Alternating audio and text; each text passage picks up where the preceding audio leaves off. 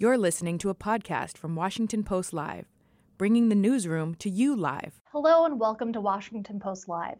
I'm Cat Zakrzewski, a tech policy reporter here at the Washington Post.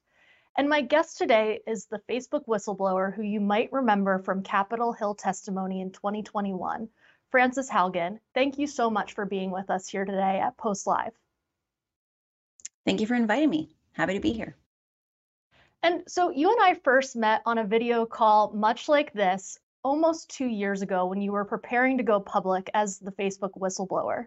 Can you tell me a little bit about your book, The Power of One, and what message you hope hmm. people take away from it? You know, we live in a world today where our information environment is more and more mediated by algorithms that, you know, are actually quite new. You know, even in the perspective of, you know, since Section 230 was written, you know, our laws came from the 90s, largely about technologies that were developed in the 80s. Um, and now we spend a huge fraction of our, our time online on systems where information is picked out using systems that weren't even really used in consumer products until the 19, uh, 19 the 2020s, so 20 teens, 20 teens, like 20, 2011, I think was the first year Facebook had an algorithmic feed. Um, and one of the things I, I wanted, I was hoping to people would take away from it is I got to kind of see the arc of a lot of these technological systems. You know, I worked on search quality at Google in the mid 2000s. Um, I worked on, on, ranking algorithms at Pinterest in, in those very early teen years um, as like recommender systems were becoming a bigger and bigger part of our lives. And then I got to be at Facebook during the 2020 election and see how how uh, do the consequences of these systems play out when we don't have transparency and oversight. And so I hope people take away from the book that we have ways of making these systems safer. We we have to act now that we are running out of time in terms of allowing the status quo to continue onwards. And probably most importantly, you know, this is not a book just about social media. It's about opaque technological systems. So all the conversations we're having about generative AI, about large language models, um, those have lots of parallels to how we got in trouble with social media. You know, we can't inspect those systems. We can't hold those systems accountable unless we pass laws that give the public the right to know. And on that point about AI regulation, President Biden is scheduled to meet later today with some consumer advocates who you've worked for mm-hmm. before. You, have worked with before, Tristan Harris, Jim Steyer, and others. Um, I wanted to ask you, I mean, what should be the top priorities for the Biden administration as mm. they start to think about AI regulation? I I, I know about that meeting. Uh, I'm in, unfortunately in Europe uh, right now, so it it it, it um it, it it, it life is about choices and you know prior commitments. Um, I, I think one of the major things we need to look at in terms of the risks of these AI systems is there are short term, high probability harms, and there are longer term, potentially higher uh, magnitude harms. But with ambiguous probabilities, right? So we we're spending a lot of time right now talking about hypothetical hypothetical existential risks. This is things like, you know, the AIs are going to wake up and come after us. Um, and when we have very short term, very high probability risks like um, information operations. You know, we already struggle with the role that social media has in our information environment. Um, once we have uh, generative AIs, you know, um, a big part about how misinformation works is truth has to exist in a very narrow corridor. You know, there's there's one consensus reality. You know, misinformation gets to play across the entire continuum of the information uh, con- entire information continuum. Um, so they can have you know you can put an idea out there and it is exactly the catnip that like resonates with some bias you have in your brain when you move on to having large language models you know that ai can now produce 10,000 variants 100,000 variants and find exactly the thing that is going to go most viral. And that's that's a really serious problem. You know we we one, one of the major ways that we caught information operations at facebook uh, was by looking at repetition. You know like the same messages are being shared over and over again from the same sources. You know in a world where you can have way more variation a lot of those tools go away And that doesn't mean that we don't have options. You know, one of the major projects I worked on at Facebook um, was something around influence modeling, like the idea that real humans have relationships with each other, that we influence each other. And you can actually pick that out in the data. You know, I write about it in the book. It's very, very hard to fake that kind of data, to fake real human long term interactions in a way that doesn't stand out for being an aberration. Um, the thing though is, tech companies don't have incentives for using technology like that. You know, every fake user you take off your platform makes your company slightly less valuable because you have fewer users. Um, and so the thing I would I hope that that panel will will talk about is we need to not sit in paralyzed fear. We need to be acting to make sure that we put in place incentives that encourage positive uses of these technology and decrease uh, the uh, the chance that these major problems like labor force dis- displacement um, happen in the short term. And you've played a central role in the congressional debate about how to regulate social media. We're expecting Senate Majority Leader Schumer to outline his plan for how Congress can regulate AI tomorrow. But what hmm. lessons do you think lawmakers can learn from their attempts to regulate social media as they set their sights on AI? Hmm, great question you know there's a lot of parallels like i mentioned before you know this is a book not so much about social media it's about opaque technological systems so that's you know in contrast in ooh, when you run Bless through you. a rainstorm right before you go on zoom like that's you get get yourself a cold um, when and you know for for most of the 20th century we had an industrial system that was largely inspectable. You know we could go and put a sensor outside a factory and tell that pollution was coming out of that factory. We could take a product and run tests on it and say oh there's lead in this product. You know we could take a car and we could crash it and say this car is unsafe in the following ways. You know the gas tank is misinstalled and so this car is at risk for exploding. Um, the uh, the thing about our modern times, and a lot of these AIs fall right in this bucket. We can't inspect them, right? That that oh, it introduces a real power imbalance when the only people who get to have you know get, get to grade the homework of these companies are the companies themselves. You know, they know everything runs on the data center. It's out of view. The only people who get to see behind the curtain are the tech companies themselves. Um, that's a that's a problem because as we saw with social media companies cut corners.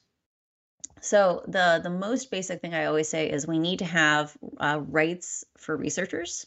So you companies need to make publicly accessible research apis um, we need to if your if your ai is not a, consistent experience for all users you need to give ways of doing um, research on that because a huge part of what happened with facebook or in social media in general is that every person gets a different experience. It's much harder to do even basic accountability work on facebook versus say google um, uh, I think we need a consumer bill of rights, right? Like you should be able to know how things are personalized to you. You should be able to know how ads are targeted at you. Um, a lot of people are surprised at the idea that in China you're allowed to know what ad ad targeting criteria are being used to target you, but you know we don't have the right to know that. Um, I think there's some things where in where the, the European Union is, is going in a good direction in terms of transparency about content that is generated using um, AI. You know, if you're looking at an image, if you're looking at text that was written by a computer, you know, you should know that you're not having experiences mediated by another human. Right. And then uh, the last thing is, I think we need to have a conversation about education. Like, I think one of the places where um, we are at risk for really creating more of like a two tier society is you know, and and right now we have you know challenges with things like you have a kid with behavioral problems. It's very expensive to hire uh, a teaching aide to make sure that kid can be around other kids. Um, it's much cheaper to put them in a headset and have them go hang out in a metaverse classroom. Um, and I, one of the things that I think is going to be a place where AI could be potentially very socially disruptive, and I haven't heard enough conversations about it, is you know, Mark Zuckerberg said, we're investing in AI to, to enhance the metaverse. So that means is you can put on your headset and you can have what feels like an authentic relationship with this robot. Um, you know that that has a uh, potential to be even more socially isolating than social media is today. And I worry that the people that we're going to push towards these kind of um, uh, reductive social experiences are going to be people who are already marginalized in society. You know, instead of building senior centers or making sure we have senior outreach, you know, we'll put grandma in the metaverse instead of hiring that aide to make sure that kid can participate in school um, with other with other children. Uh, we'll put them in a virtual classroom. And so uh, these are all things where we should be having the conversations now and not waiting 20 years to be like, oh, how'd that happen? And you talked a lot during your experience whistleblowing about the broken incentives for social media and putting mm-hmm. profit above the risk of hate. When you talk about those risks around loneliness and how AI might exacerbate some mm-hmm. of those mm-hmm. issues, how can we change the incentives so that doesn't become our new reality? Great question. Um, the so i think there's a couple things. One is look before we even get to just the loneliness question like what's the more generalized incentives question? Um, you know one of the things that frustrates me is uh, you know openai has spent more money on safety than i think basically any of the other big ai firms right? Like look at facebook. They fire their their ai safety team and then open source their model right? Like that that's about as as as different ends of the continuum in terms of increasing generalized risk to society, right? You know, uh, they OpenAI could have gotten even bigger head start, and they chose to spend more time trying to figure out how to do the safety side right. Facebook, uh, by by uh, basically facilitating proliferation, you know, they they increased the number of players in the space by you know 100,000 coders, you know 50,000 coders because they lowered the the the bar to entry so much. Um, you know, right now there's no market incentive for acting in a safer way. Like safety takes time safety takes money. Um, all those things are are competitive disadvantages unless you have a system that gives additional rewards for acting in a safe manner. And one of the things that I, I agree with sam altman on is that if you don't have conversations around incentives you're going to be in a situation where um, uh, you know, like I'll give you an example. Like the Fortune 500 could, could come out and say, hey, we as a group have decided we are only going to buy uh, products and services from companies that comply with a certain base bar of safety. Um, you know, if you're willing to, uh, you know, comply in a way that shows that you're being rigorous, we're willing to direct economic resources towards you. If you are not acting in a way that meets that safety bar, we go sell to someone else, right? Um, that's a way of incentivizing good behavior um, that is really meaningful because you will end up accelerating those good actors in a way that is is is transformative. Um, but that doesn't happen accidentally. You know, you have to have proactive involvement from people across society saying, "Hey, we don't want to repeat what happened with social media. We have to get out ahead of this." And so, on that point, because you bring up social media again, I know you write in your book and talk in interviews about how on the one year anniversary of going public as the Facebook whistleblower, everyone was asking, you know, what was the biggest impact and, and would you do this again? Mm.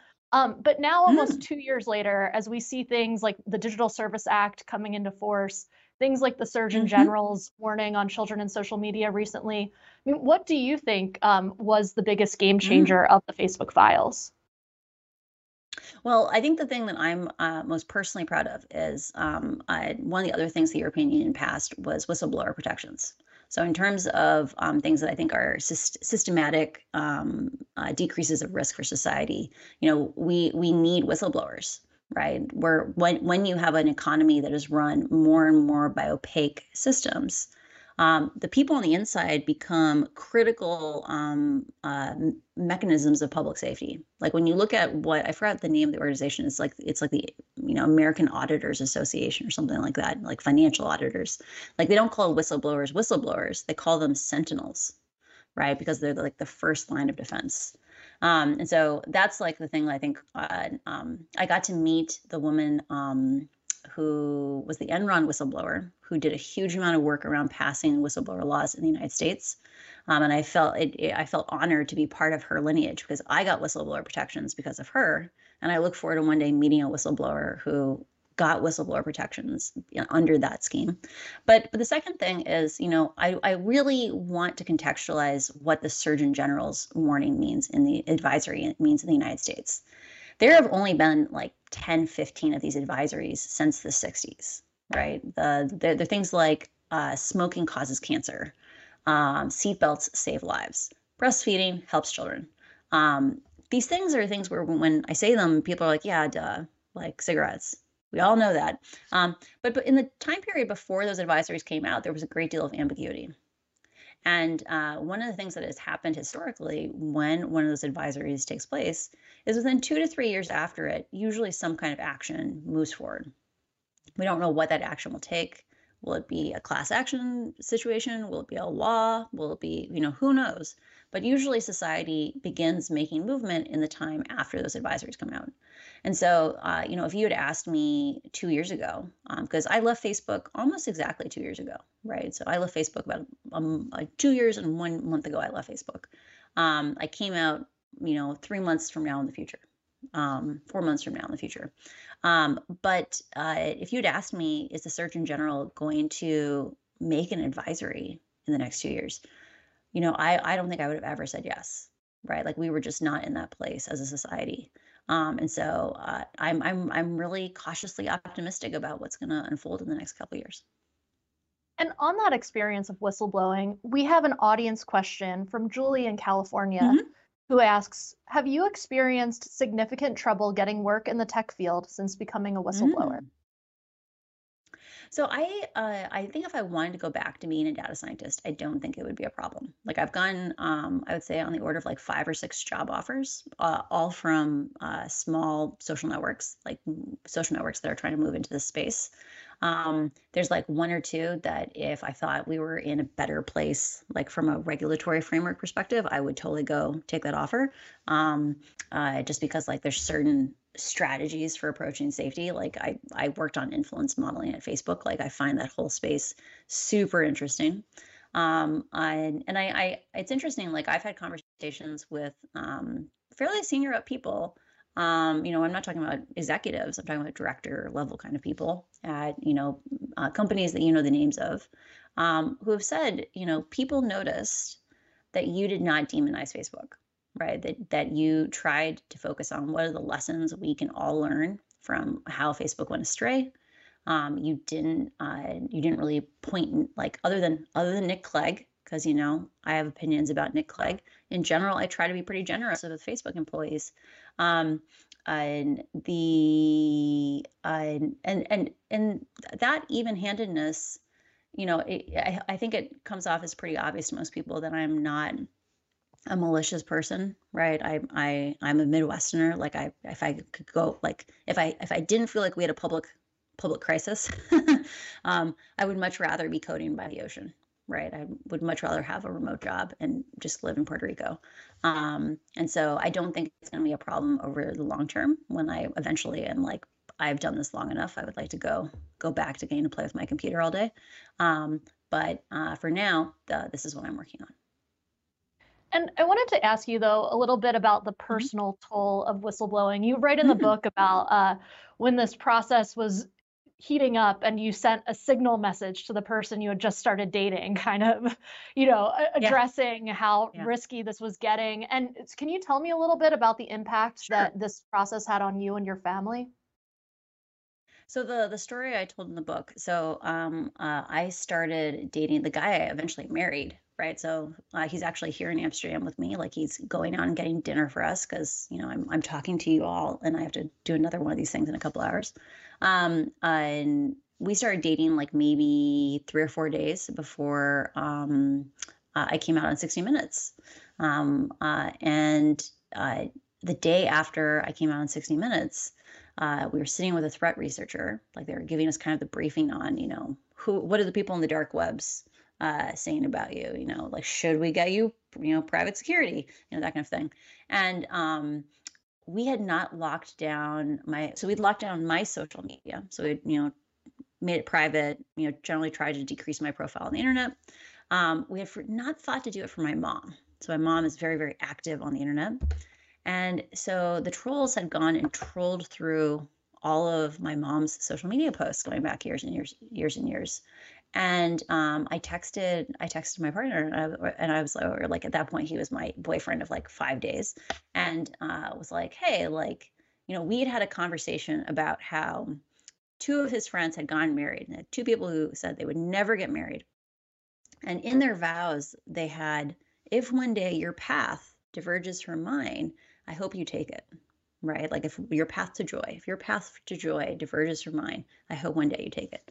And and I've always really loved that sentiment because I think it's really about um, valuing like your partner as an independent human being, right? And and I commented to him, I was like, hey, you know, you don't know what we've signed up for.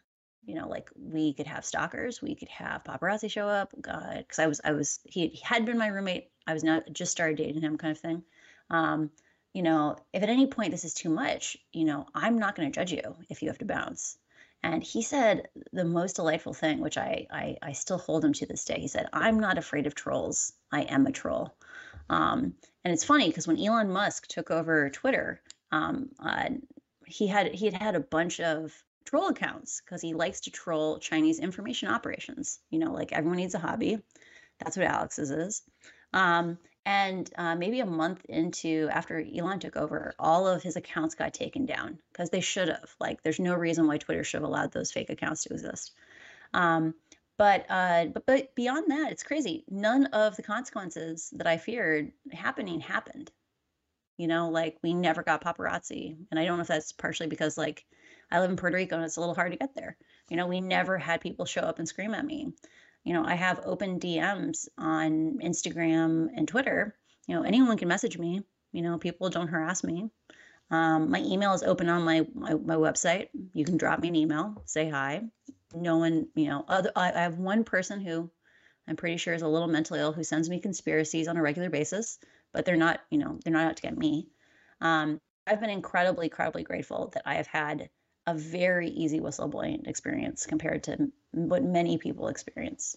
Um, and so I will, I will never, I will never complain about anything that's happened to me so far. And on that note, I mean, what advice would you give for other tech employees who are thinking about blowing mm. the whistle and coming forward like you? So, the thing I always remind people is you don't have to be visible, right? So, for every whistleblower who you see like me, there's hundreds or a thousand whistleblowers who are very subtly working in the background. Um, you know, I came forward publicly, um, as I describe in the book, because like my lawyers were like, hey, you know, you poked the bear. Like there's there hasn't been a whistleblowing incident of this magnitude, you know, since the AT&T whistleblower decades ago. Um, you know, you need to understand they know who you are and they can out you at any time. You know, so if you want Facebook to get to choose how to introduce you to the world, you can stay in the closet, but like, you know, you're rolling the dice. Um, I, you don't have to do that. Like most people are not going to whistleblow at that magnitude. Um, uh, you can directly give documents to Congress. You can give documents to the SEC. Um, there, you, you don't have to be visible, but at the same time, you are one of the most vital lines of defense for the public. You know, for most of these technological systems, people can't see how they're operating unless people like you come forward. Um, and so I, I hope you never find yourself in a position where you feel like uh, people's lives rest on on information that you know that the public is is being that's being kept from the public. Um, but the the the second thing is if you do find yourself in that situation, I hope you find at least one person that you feel like you can be honest with. Because one of the things I didn't appreciate until I came out was that another way in which I had had a very easy whistleblowing experience was that I lived with my parents during COVID that most people who um, become whistleblowers, you know, by the time they come forward, they they're they're really ground down. You know, they they live with a secret alone for that that where they fear it impacts people's lives for often long periods of time, and and that is an emotional trauma. Um, and uh, because I lived with my parents, like during the whole period where you know what I was hearing at Facebook was very different from like what my lived experience was um, I didn't have to wonder, am I the one that's delusional? Are they the ones being unreasonable? Um, I could just talk to my parents and be like, I saw this today, like this doesn't seem right. Or, you know, my dad could come in and say, Hey, like, you know, if if you were the lowest level technician in my laboratory, so he runs like the place where all the blood work is done in a, a hospital. Um, you know, if you're my lowest level technician, there would be a sign in the elevator, there'd be a sign in the bathroom, there'd be a sign in your break room saying, Did you see something that endangered patient safety? Call this number, someone will listen to you, someone will take you seriously. Like you have a Harvard MBA and you don't know who to call. right? You're working on national security issues and you don't know who to call. Um, and I think because I had that grounding, right? Like I had two smart people who I trusted the judgment of who were like, what you're seeing is unreasonable.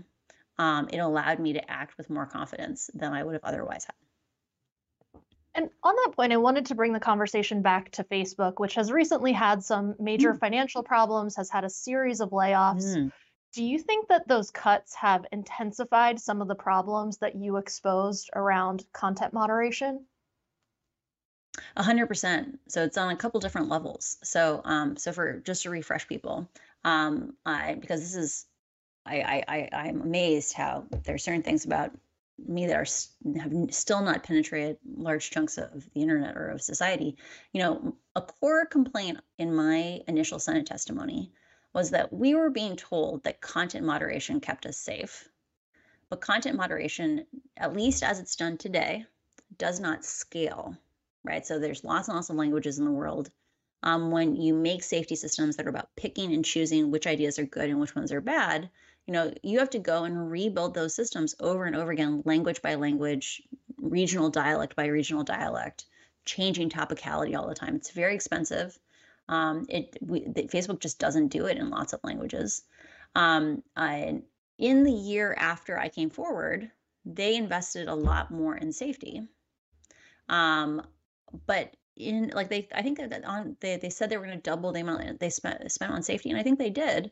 Um unfortunately elon musk came through and bought twitter and showed that you could lose 75% of your employees and there would be no consequences.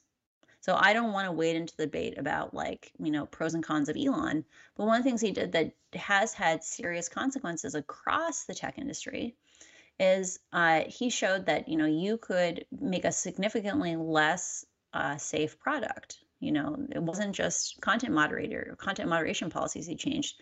He fired the people who were looking for child predators, who were looking for information operations, who were looking for people compromising these systems. Um, and that that, that no because uh, we only require companies to report their economic numbers. So this is profits, losses, the expenses that went into generating those profits. But we don't require them to report their social ledger. So this is the costs and harms uh, that happen because of their products. You can steal from the social side of the ledger, you know, not invest in safety as much, not be as rigorous. And because it's invisible, all it does is it looks like your balance, your economic balance sheet is more generous. And and Mark Zuckerberg has come out and said, like, you know, the reason he this is Facebook's year of efficiency, and he fired lots of safety people, including the AI safety team.